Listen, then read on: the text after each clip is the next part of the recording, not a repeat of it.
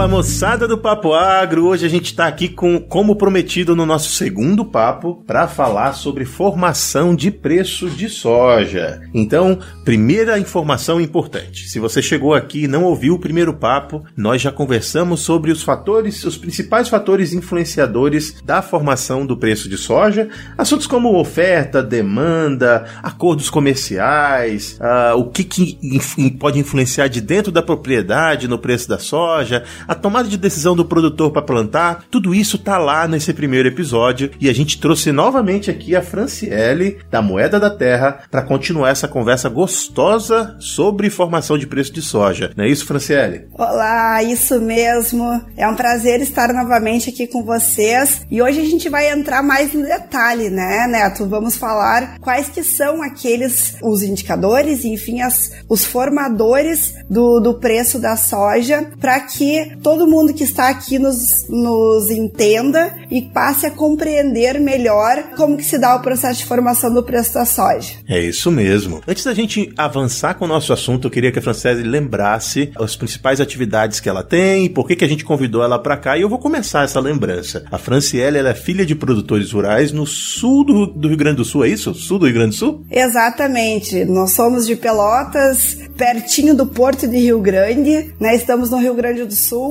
e eu tenho a Moeda da Terra. A Moeda da Terra é a corretora que a gente criou já faz cinco anos e o nosso negócio é proporcionar os melhores negócios possíveis para os nossos clientes. Então a gente busca é, compradores, sabemos quem está pagando mais pela soja, é, muitas vezes e principalmente através do Porto de Rio Grande, né, as nossas negociações para exportação ou para mercado interno uh, dentro das indústrias e também uh, no Mato Grosso a gente trabalha em parceria com a Granel que faz toda a parte de, de mercado de soja no, no Mato Grosso. Muito bem. E além disso, aqui no, no, Rio Grande do Sul, a gente trabalha mercado de arroz através dos nossos parceiros Arroz Sul, que tem uma corretora que tem 36 anos de mercado e faz muito mercado interno, muita exportação, importação, então movimentando bastante mercado de arroz. Mas nós, Moeda da Terra, nós somos focados e especializados em preços, né? Uh, e, nos, e efetivar os melhores negócios para os nossos clientes aliando sempre o nosso serviço de consultoria, que é focado na parte, né, é, de, de uh, expertise de, de mercado, inteligência de mercado para dar as informações necessárias para melhor tomada de decisão. E muito do, do, do, nosso, do nosso propósito é esse que a gente vai fazer hoje, que a gente está trazendo aqui para vocês, que é fazer com que as pessoas entendam todo o processo de formação e aí passem a tomar as melhores decisões, objetivando aumentar a sua rentabilidade. Muito bem, muito bem, muito bem apresentado. Vocês já sabem como como funciona uh, o negócio uh, da Franciele e sabem também que ela é a pessoa certa para a gente conversar sobre esse assunto.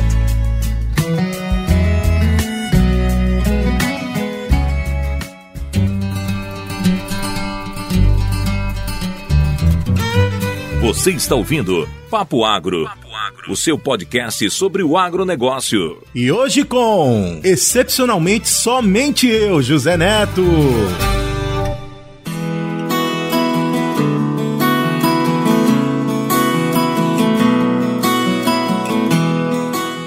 Um assunto que eu queria começar conversando sobre. Eu queria que você falasse qual é a importância do porto na tomada, na, na, formação do preço da soja. E eu sei que isso é um negócio que vai levar a gente a falar de outros assuntos, mas vamos tentar, né, dividir os nossos assuntos em pequenas, pequenas partes para a gente depois formar um todo. É, e a primeira pergunta que eu queria que a gente tentasse entender é: beleza, eu tô no Rio Grande do Sul e vendo pelo Porto do Rio. Você chamou Porto do Rio Grande, é isso? Porto de Rio Grande. Porto do Rio Grande. Se eu tô no Mato Grosso, eu posso vender no Porto do Rio Grande, é melhor para mim. Quem decide para que porto vai? Então, qual é a função do porto nesse negócio? Então, é muito importante a gente entender que a soja, o mercado, o principal mercado consumidor da soja, ela é a China, né? Então, a nossa soja ela é uh, exportada ou para outros outros países, sendo a China o principal, mas é importante que se comece sabendo que o processo de formação da soja, na maior parte do ano, ela é através da, da conta de paridade de exportação. Ou seja,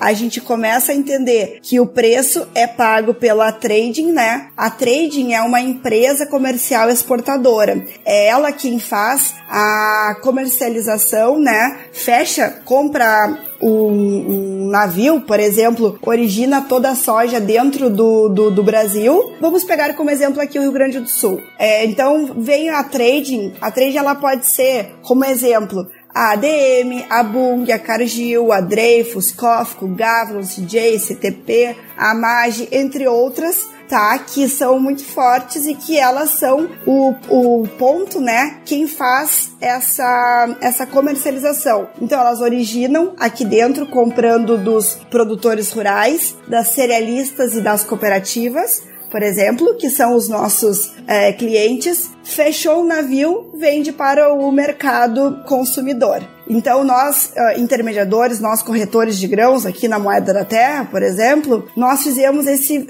esse link, né, esse vínculo entre a trading e o produtor rural, a cerealista e a cooperativa. Opa, opa, eu queria só te dar uma interrompida aqui, é, Franciele, só para lembrar da questão do porto, você falou ainda há pouco que fechar navios é parte da relação entre o produtor ou a corretora e as trades, né? E esses navios, eles estão linkados com o porto. Então, dá para você dar, me fazer entender isso? Então, vejamos, um contrato que é no Porto de Paranaguá, ele é fechado pela trade com produtores de diversas regiões. Quando é fechado, ele tem algumas questões específicas daquele contrato. E aí tem outro contrato que é lá no Rio Grande do Sul, e aí tem questões específicas desse contrato. Como é que é isso? Exatamente. E assim, uh, então os contratos eles são negociados pela trading, né, com o mercado, uh, com o comprador, e aí eles decidem qual, é, qual vai ser o, o porto de, de origem dessa soja. Então, se a trading é, fez uma venda de um navio através do porto de Rio Grande, essa soja, os, os vendedores, né, o produtor rural, a cerealista cooperativa, tem que entregar essa soja no porto, ou a trading busca essa soja no local de origem, mas levando ela até o porto. O porto, então, ele é importante porque ele é, é, é onde vai partir o navio. E aí a questão de decisão de qual porto vai ser, isso é uma questão de interesses comerciais entre a trading e o, e o comprador, né, desse navio.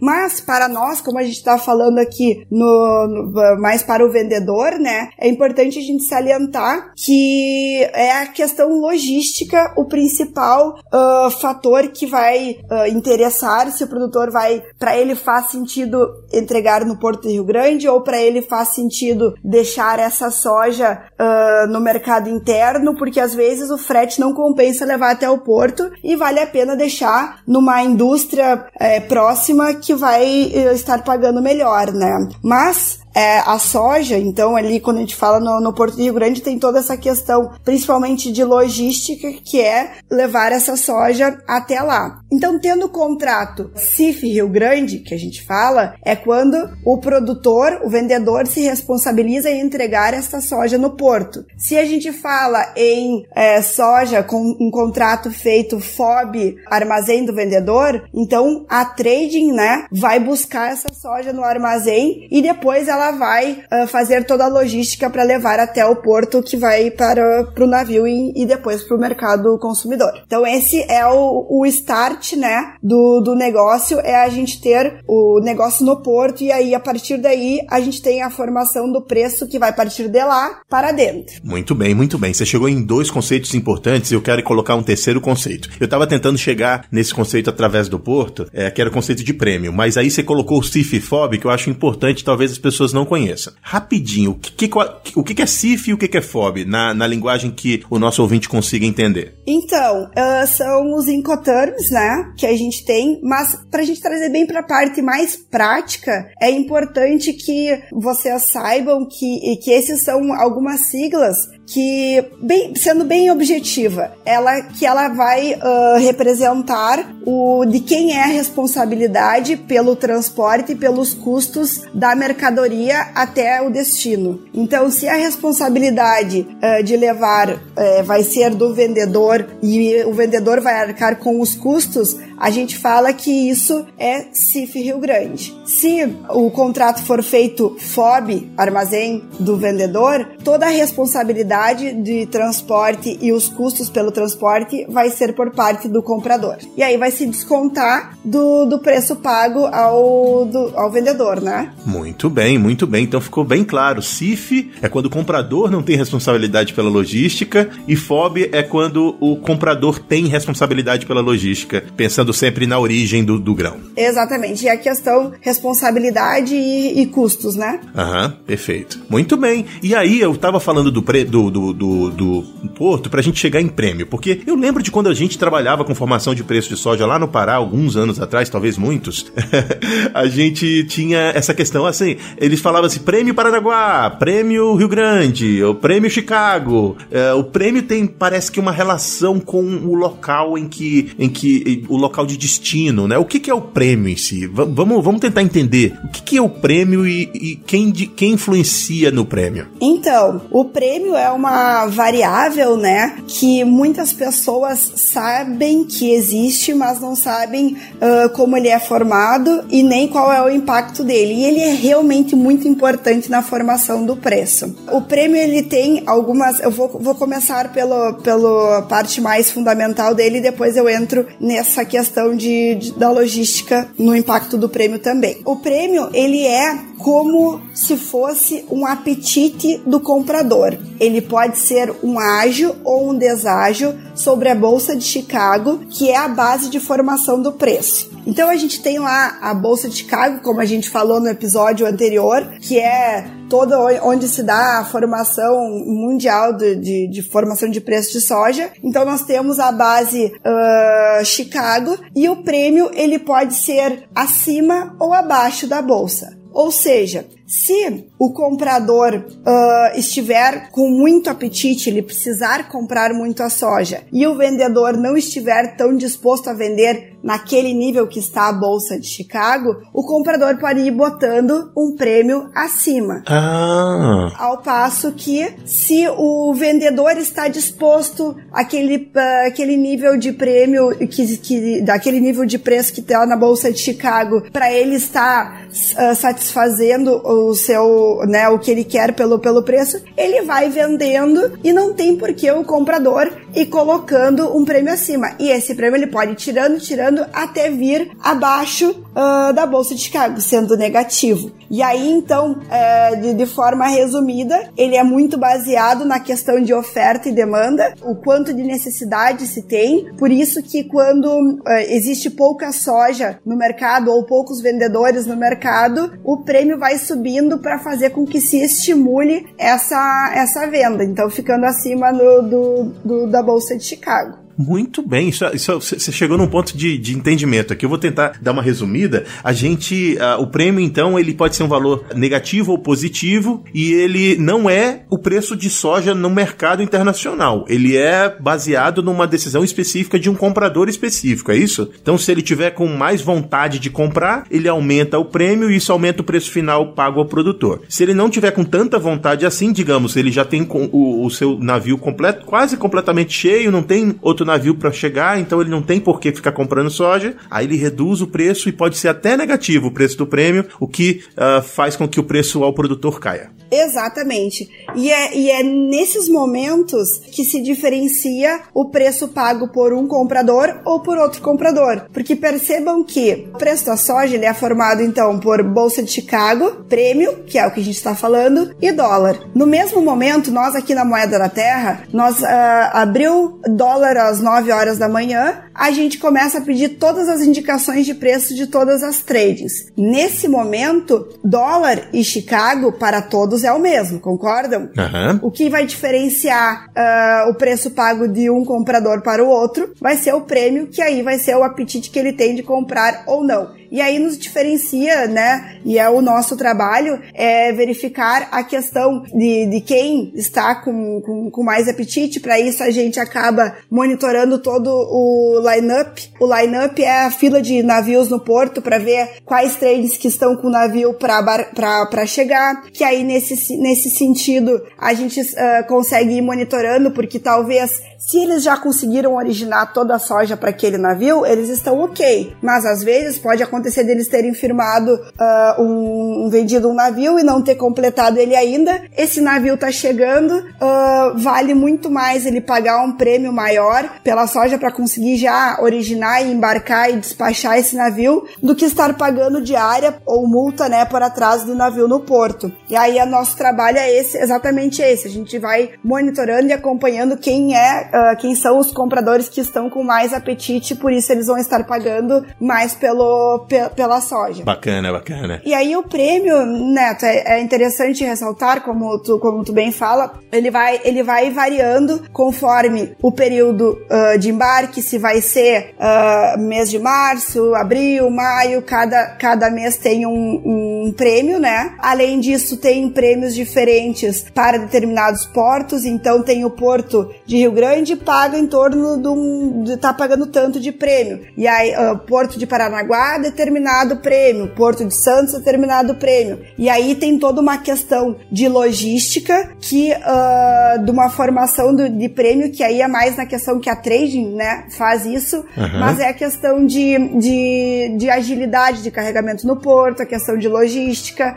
uh, o, a questão de distância do, do, do mercado consumidor. Mas daí uh, são outros fatores, mas que também impactam no prêmio. Então ele é um pouquinho mais complexo, mas para nós aqui vale ressaltar que ele é, uh, é importante, né? E pode ser um ágio ou um deságio sobre, sobre a bolsa, mas basicamente levando em consideração aí a, a, a necessidade de compra ou não. Perfeito, perfeito. É, só para você que está ouvindo aí, eu vou dar uma resumidinha aqui. De fato, o que, o que o prêmio paga é a operação do comprador. É, então, é o preço sobre a operação do comprador. Se o operador quiser, por exemplo, acelerar a, a, o, o, preenchimento de um contrato específico num navio específico, ele vai pagar mais para produtor. Se ele não quiser fazer isso por conta de outros motivos, ou porque o navio atrasou, ou porque uh, o preço da, da, do, da mão de obra mudou, ou porque o navio já está fechado, aí ele reduz o preço dizendo, ok, agora eu não quero, daqui a pouco eu posso querer de novo. Isso é uma coisa que muda de quanto em quanto tempo? Qual, qual é a frequência que isso pode mudar, Franciele? Muda uma vez por dia, ou muda várias vezes por dia, ou uma vez por semana?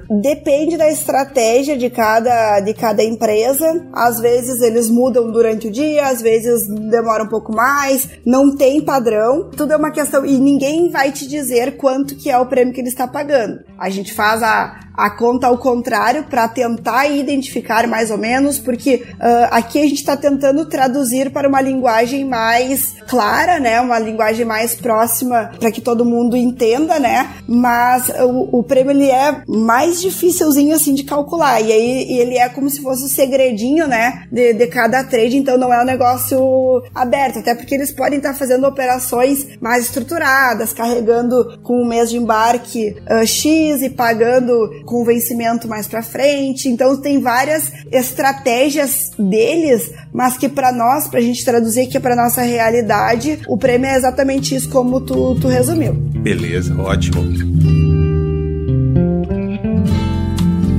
Pois é, pessoal que está aí ouvindo o nosso episódio sobre mercado, é o segundo episódio sobre mercado de soja, então lembra de ouvir o primeiro, hein? A gente tá em todas as redes sociais como Papo Agro, e se você quiser conversar mais com a gente no Instagram, a gente tá como Papo Agro Podcast lá, e é a rede que a gente mais usa para falar com vocês. Então, segue a gente no Instagram, conversa conosco, fala o que você tá pensando sobre o Papo Agro. A gente é todo ouvido para vocês.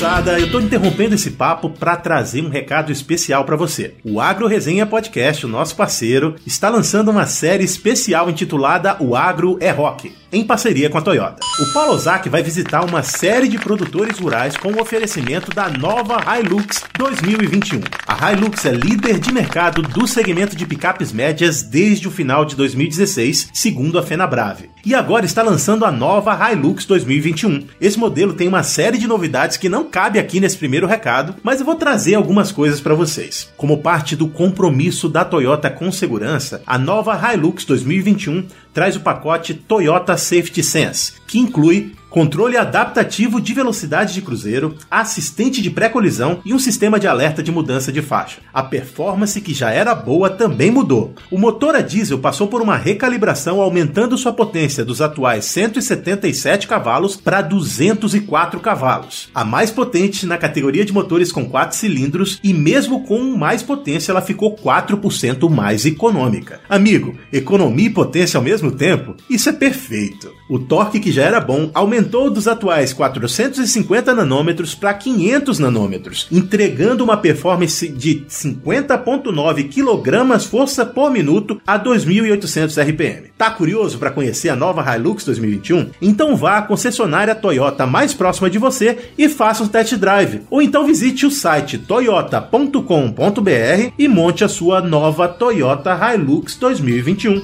Hilux, nada detém o seu próximo passo.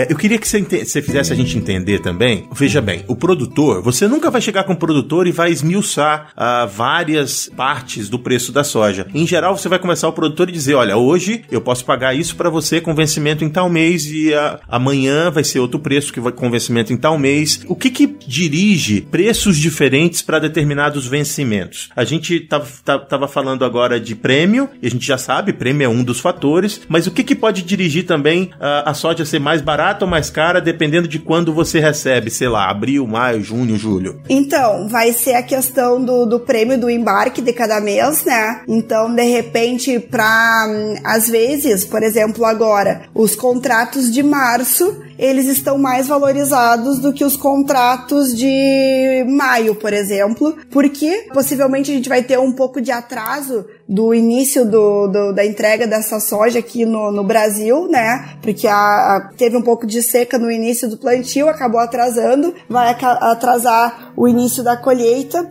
e isso faz com que a gente não tenha tanto, não, não vai ter tanto soja disponível já no início de março. Então a trading está pagando um preço maior para aquele produtor que conseguir entregar a soja em março. Uh, de novo, se resume na questão de necessidade de compra, né? Uh, traduzido pelo, pelo, pelo prêmio. Mas, além disso, então ele vai ter. O que, que você vai fazer? Tu muito bem falou na questão. Eu não vou entrar em todos esses detalhes que a gente está falando aqui quando a gente vai fazer uma negociação. Quando se vai fazer uma negociação, eu vou dizer para o cliente assim: hoje o melhor preço que eu consigo para você, para entrega em março e pagamento final de março, uh, são, por exemplo, 170 reais. Exemplo, preço que rodou essa semana aqui no, no Porto de Rio Grande. Então, o que, que é importante? O produtor ele vai saber o valor em reais. Então, 170 reais para entregar essa soja durante o mês de março e pagar final de março. Esse é a, é a negociação em si. Agora, o produtor pode chegar para mim e dizer assim: Não, Franciele, o meu vencimento com o meu banco é somente final de julho. Então você pode fazer uma conta para entrega em julho e pagamento final de julho. Que valor você consegue? Então eu vou lá, vejo com a trading e a gente consegue, por exemplo, 174 reais. E aí a gente,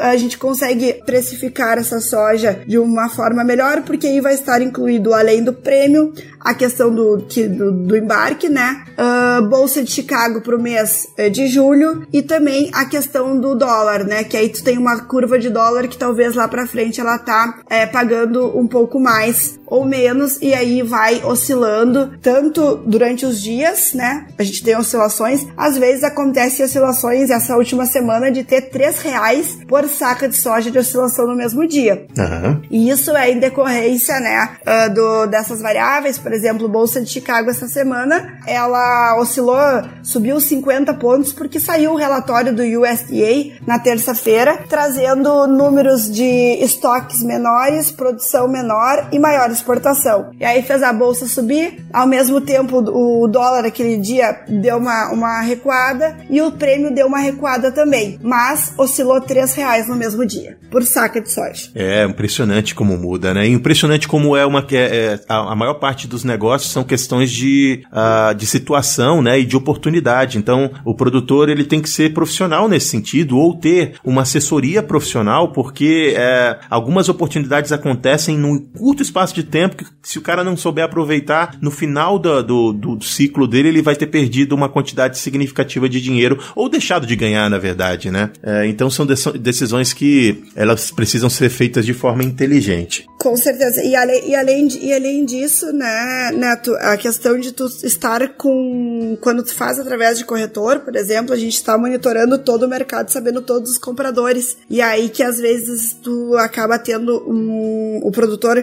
consegue ter uma maior rentabilidade porque vai é, vender para quem está com, com mais apetite de compra, né? Para quem está pagando mais. Pausinha nesse papo aqui para lembrar você que gosta de podcasts do agronegócio. Nós do Papo Agro estamos juntos com uma série de outros podcasts na rede Agrocast, a principal rede de podcasts do agro do Brasil. É só em www.redeagrocast.com.br e acessar não só o Papo Agro, mas vários outros grandes podcasts do agro brasileiro. Vai lá!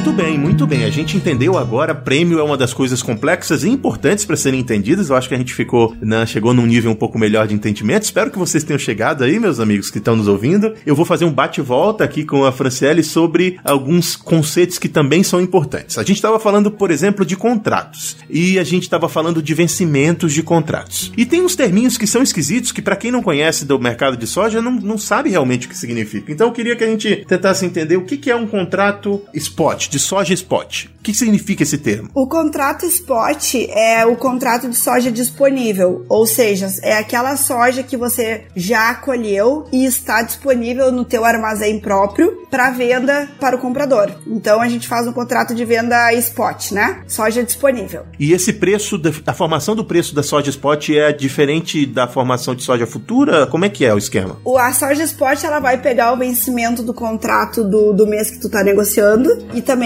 dólar do, do, do, momento, e aí a questão tipo, do, do prêmio do momento também. E se você for negociar um contrato futuro, por exemplo, a gente já consegue fazer contratos para 2022. E aí você. Daí vai ser um contrato de safra futura, né? Aí tu vai estar tá pegando o vencimento do, do contrato de soja Chicago para uh, março de 2022, por exemplo, com a curva de dólar para março de 2022 e prêmio de março de 2022, que vai ser quando vai ter esse carregamento. Isso que diferencia entre o contrato de formação de preço de soja 2022 para uma soja 2021, que daí no caso vai ser que a gente vai colher agora, né? E o contrato de, de, de soja spot vai ser a soja que tu já tem disponível no momento. E aí, uh, talvez seja interessante a gente falar uh, na, na, em valor, só para ter uma, uma diferenciação. Se você for ver um contrato de soja uh, hoje, um spot, está valendo em torno de 170 reais aqui no Porto de Rio Grande. É, safra 2021, ali mais para frente, né? Tu já vai ter em torno de um 171 para final de julho. E para, se for um contrato para 2022, que vai ser uma safra próxima ainda, está em torno de 142 reais. Ou seja, é possível fazer um contrato que tu vai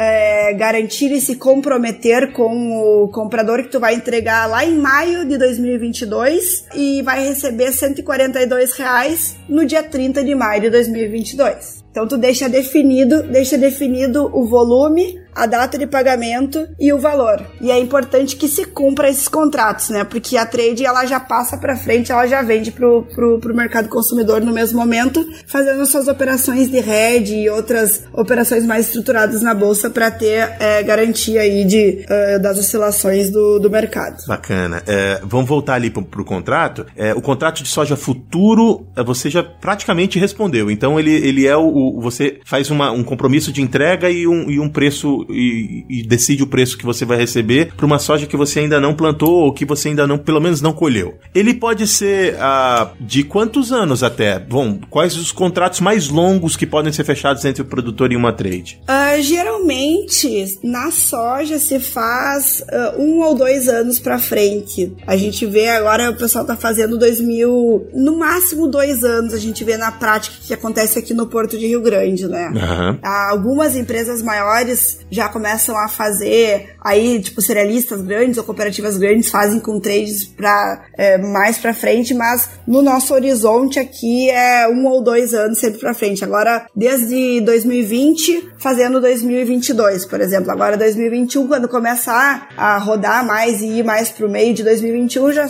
começa a se falar em 2023. Ótimo. E aí você estava falando da necessidade de se cumprir os contratos. Quais as, as penalidades ou o que, que pode acontecer com um produtor que fechou um contrato futuro e ou não teve soja ou decidiu não entregar para aquela trade específica? Esse é o, é o, que o produtor não pode fazer, é não cumprir os seus contratos. Então é muito importante que se tenha consciência, né, no momento que tu tá fazendo, uh, de que tem que ser cumprido. E as consequências, em caso de não cumprimento, é previsto em contrato multa, né? Dependendo de cada trading aí, tem multa de 20%, tem trade que bota multa de 30%, outras 50%. Uh, e essas multas, elas ocorrem quando se, se configura que o produtor, o vendedor, né? Né quem fez o contrato da parte vendedora uh, se utilizou de má fé, ou seja, ele está cumprindo porque o preço descolou, não está cumprindo porque o preço descolou e ele não e ele quer vender a soja no preço de mercado disponível. Isso é muito mal visto, é cobrado multa e além disso o washout. O washout é um termo uh, que se usa para recompra de soja, ou seja, a trade, se o produtor não cumpriu com ela, ela vai ter que comprar essa soja no mercado ao preço que estiver no dia dia. E o washout vai ser para calcular ele, tu vai pegar o preço da, do, do, contrato realizado, menos o preço do, do, contrato do dia, e esse valor vezes o volume de, de sacas de soja que você fez, para cumprir o contrato. Além disso, o vendedor que não cumpre com o contrato, ele, ele pode ser incluído numa blacklist, é, ficando negativado aí, não podendo mais é, negociar com outras tradings, porque realmente o preço da soja ela pode oscilar, né? E oscila muito. E quando se compromete, o mercado como um todo já, já, já comprometeu para frente, está contando com essa, com essa soja. Por isso essas penalidades. Você falava de, de uso de má fé. Se o produtor tiver um problema climático ou se a produtividade caiu por conta de uma doença específica, o que acontece com esse produtor em específico que a gente entende e consegue provar que não é má fé, que foi uma questão sazonal? Então, uh, esses casos existem esse ano, inclusive aqui no Rio Grande do Sul a gente teve alguns, alguns desses casos, porque realmente a gente sabe que o produtor, é, eu sou filha de produtor e sou planto também, eu sei o quão é difícil e como somos dependentes do clima. Em casos que, o, é, de, de não, que não é má fé, e sim que não tem produto para entrega, a gente consegue mostrar, né, para trading através uh, de preço e acompanhamento, e vai posicionando ela como que está a lavoura do cliente. E no fim uh, a gente consegue geralmente tirar a multa, né? Porque não, não, não foi isso, mas o, o, o cliente tem que, o produtor tem que pagar o washout. Então paga o washout, que é uma coisa normal de se acontecer quando não se consegue cumprir, e aí a trading compra a soja para cumprir aquele, aquele contrato e fica tudo certo, pode continuar uh, negociando é, para frente. Então é importante que o produtor, né, cumpra porque ao mesmo tempo, se o mercado tivesse vindo abaixo e o preço da soja chegar lá na frente estiver mais baixo do que o preço do mercado disponível, a trading ela vai honrar com o, com o, com o vendedor. Ela vai pagar aquele preço que foi firmado em contrato. Isso, isso que é muito correto e funciona muito bem no mercado da soja. É, não existe discussão do preço que a trade fechou com o produtor. A, a, a trade não vai sentar com o produtor e discutir: opa, peraí, o mercado mudou, vamos tentar reaver. Contrato firmado é contrato fechado e vai ser pago no momento que, que deve ser pago. É isso, né? Exatamente. Muito bem. É, tem um negócio do, que o pessoal costuma falar, né? De uh, fechar o contrato no bigode. No caso de trades, de quem é o bigode? Não, não, não, podem ter vários bigodes, pode ser que não tenha nenhum bigode. Então a coisa é mesmo preto no branco, quem assina os papéis e o que está escrito no papel é o que deve ser cumprido. Exatamente, isso mesmo. Muito bem. Vamos voltar a fazer um resuminho antes da gente partir para o nosso fim. Eu queria que você lembrasse para a gente qual é a fórmula de formação de preço da soja e a gente vai tentar resumir rapidamente o que, é um, cada um daqueles termos dessa fórmula. Então, é importante saber que o preço da soja é formado por Bolsa de Chicago, prêmio e dólar, que vão fazer no cálculo dele, é, finalizando em reais por saca.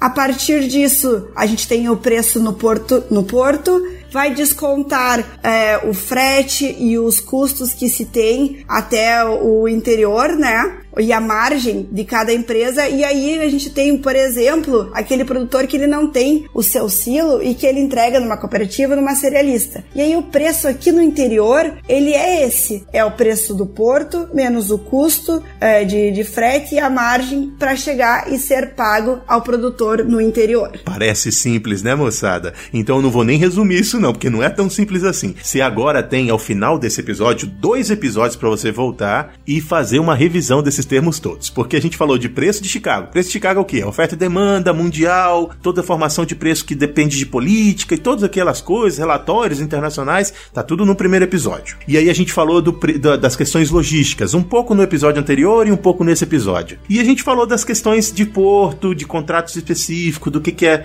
soja disponível, do que, que é soja futura, que tá aqui, que a gente já falou nesse episódio. Se você chegou até o fim, você tá com isso fresquinho na cabeça. Então, repetindo, você tem dois episódios para ouvir e dentro desses dois episódios você consegue entender toda a, a contextualização desse tema e especificamente o que significa cada um desses termos importantes na fórmula de formação de preço de soja.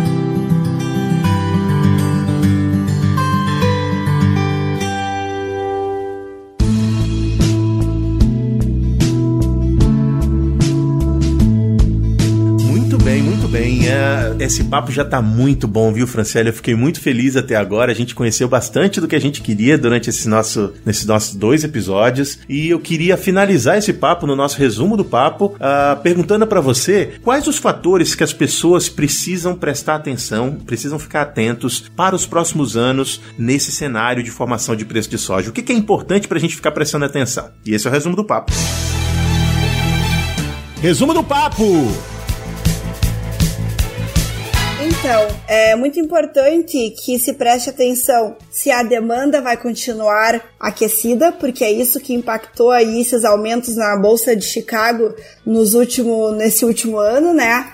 Demanda principalmente pelo consumidor, pelo mercado chinês, que restabeleceu seu plantel de suínos e está demandando mais soja e outros grãos. Então, atenção à demanda, a questão de oferta para no momento aqui nesse ano e a gente está agora soja na, na América do Sul, Brasil e Argentina então uh, prestar muito atenção no clima, como que vai estar se desenvolvendo aí é, a quantidade de oferta que teremos do, do da nossa safra e também o dólar. O dólar alto ele é importante aí para a rentabilidade, para ter um preço melhor de soja. Dólar a gente tem que ir acompanhando como que vai se desenvolver em relação uh, principalmente ao Covid-19, né? Ao, ao desenvolvimento das vacinas, os impactos das economias globais. Isso tudo faz impacto ao dólar, além das questões nossas políticas internas aqui. Então é importante que se acompanhe o desdobramento disso tudo para saber para que lado que vai o preço da soja nos próximos meses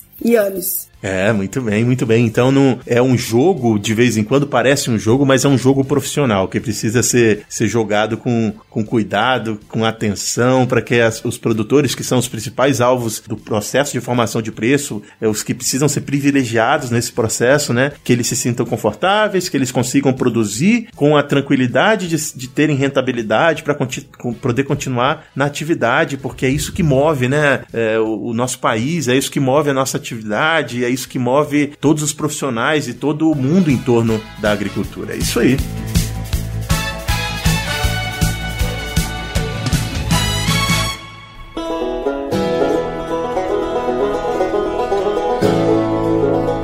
bem, muito obrigado, Franciele. A gente agradece muito você por ter topado participar com a gente. Espero que você tenha gostado uh, e a gente uh, deixa esse espaço para você novamente falar para as pessoas como elas podem te encontrar e o que que você pode oferecer para as pessoas que estão interessadas na formação de preço de soja. Então, uh, foi realmente um prazer estar com vocês e a gente se coloca à disposição, né, toda a nossa equipe da Moeda da Terra é, para fazer os melhores negócios e além disso, como eu falei, né, a gente acaba sabendo quem está pagando mais pelo, pela soja aí no, no, no, no momento, além de arroz, né, e soja no Mato Grosso também. E para isso tu pode contar com a nossa assessoria. Além de quem quiser receber os nossos informativos, eu vou deixar o, o nosso contato e receberá todos os dias aí vídeos curtinhos, né? Ou cardzinhos de informativos com uh, o que está acontecendo no, no momento e que está impactando no mercado e nas cotações dos preços para melhor tomada de decisão. Além dos nossos cursos e palestras, né, que a gente fala sobre o momento do mercado, além de explicar melhor tudo que a gente falou aqui em dois episódios, a gente dá cursos de 8 horas, tem um curso que a gente vai lançar online também esse ano, né? Então todo de, de qualquer lugar onde você estiver, você vai poder é, aprender aprender mais conosco. Uh, vou deixar o meu contato, é 054, né? O 054 é o prefixo 054 99922 2121. Me mande uma mensagem com o seu nome, uma mensagem pelo WhatsApp com o seu nome completo e cidade e a gente te adiciona aí, ficaremos em contato e à disposição para fazer os melhores negócios. Muito bem. Redes sociais, você tem alguma que as pessoas possam encontrar? Com certeza. Nas redes sociais, é, o meu nome é Franciele, com E no final, Link, L-I-N-C-K, Franciele Link no Instagram, no Facebook, no LinkedIn e também as redes sociais da Moeda da Terra. Muito bem. Novamente, muito obrigado, Franciele. Foi muito produtivo. Espero que você que esteja ouvindo aí também tenha aprendido tanto quanto eu aprendi. Isso aí, muito obrigada. Estamos à disposição. Obrigada pelo convite para esse papo que eu adorei estar junto com vocês. Valeu, valeu. E para você que fica, fiquem ligados que sempre tem episódio novo semanalmente aqui no Papo Agro. Por enquanto, um abraço para quem te abraça, um beijo para quem de beijo. Tchau.